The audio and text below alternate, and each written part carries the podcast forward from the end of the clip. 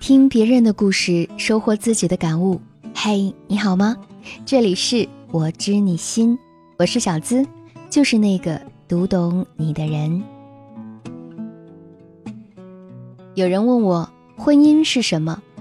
我觉得没有统一的答案，但是婚姻一定是由两个人一起生活而组成的合法结合或者契约。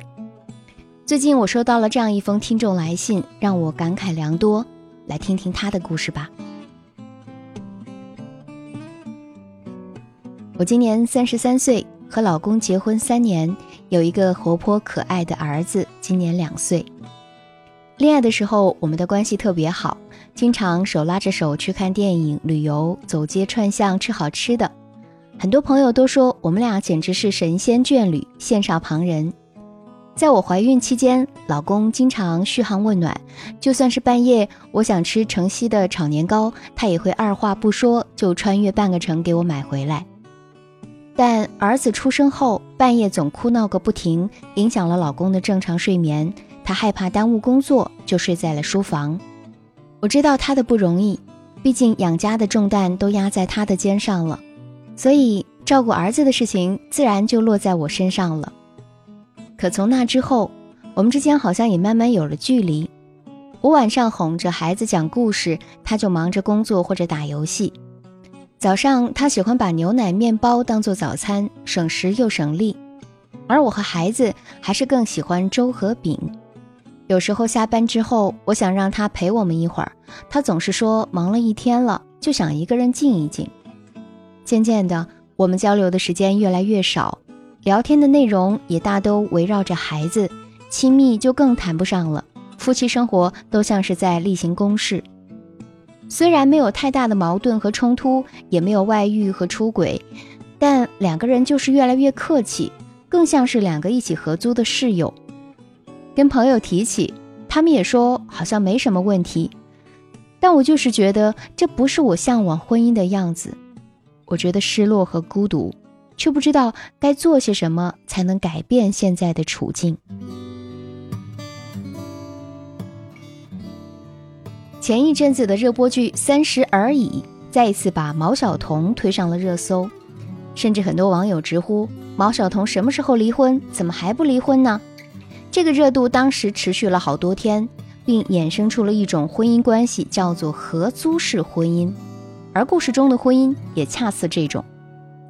有人说，婚姻不应该是一个人的独自前行，而应该是灵魂的碰撞，相互的扶持，才能不把日子过成一滩死水。没有人愿意活成一座孤岛，那么他们的婚姻究竟出现了什么问题呢？首先，生活重心不同，也没有想过带上对方。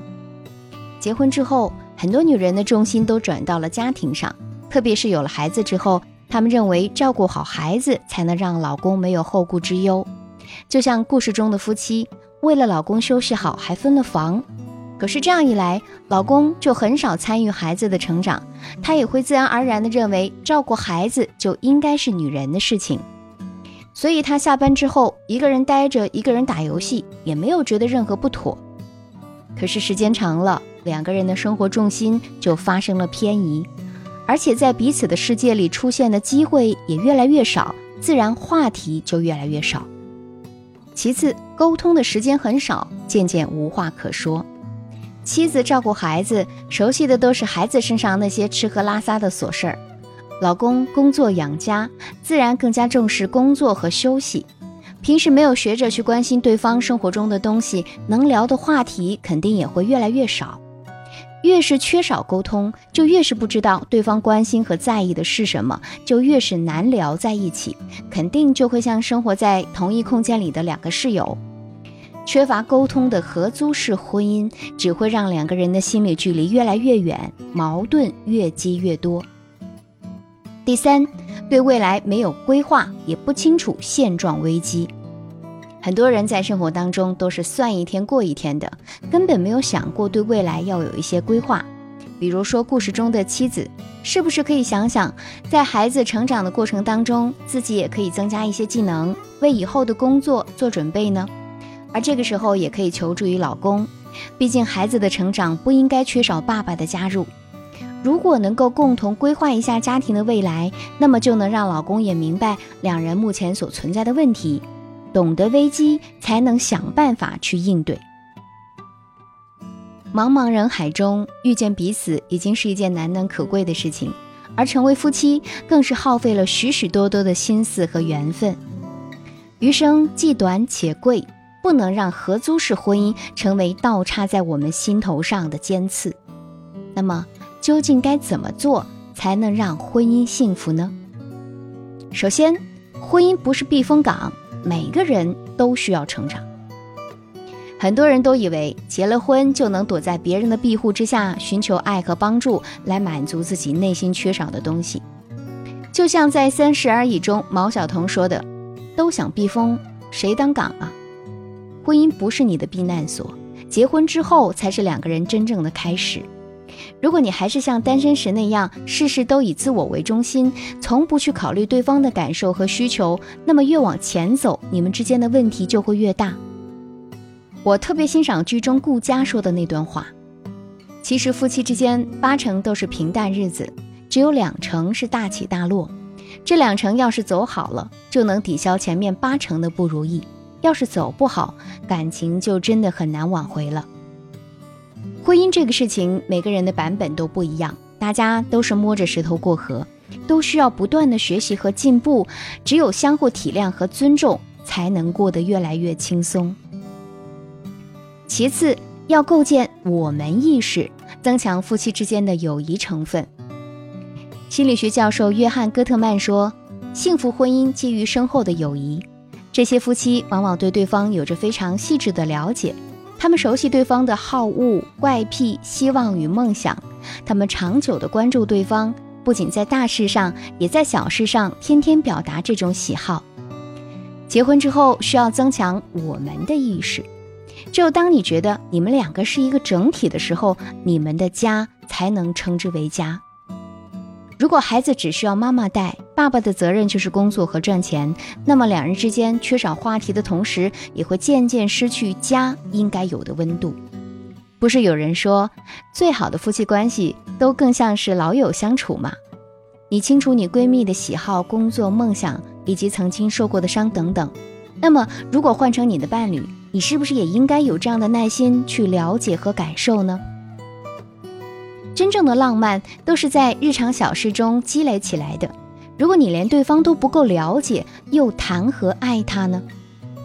婚姻中你们俩是一体的，多关心、沟通和倾听彼此的心声，才能更容易跟对方共情，才能在风雨飘摇的旅途中握紧彼此的手。最后，要学会表达爱，才能让对方看到你的付出。很多人在婚姻里是没有表达爱的意识的，就是他做了很多事，但就是不能让对方感受到爱。我们的学员中也有很多这样的人啊，他们付出了很多，可婚姻并不幸福。其原因呢，就是因为他们没有掌握表达爱的技能。多数的时候啊，他们会去选择指责、抱怨伴侣，或者经常生闷气、发脾气等等，以此来换取更多的关注。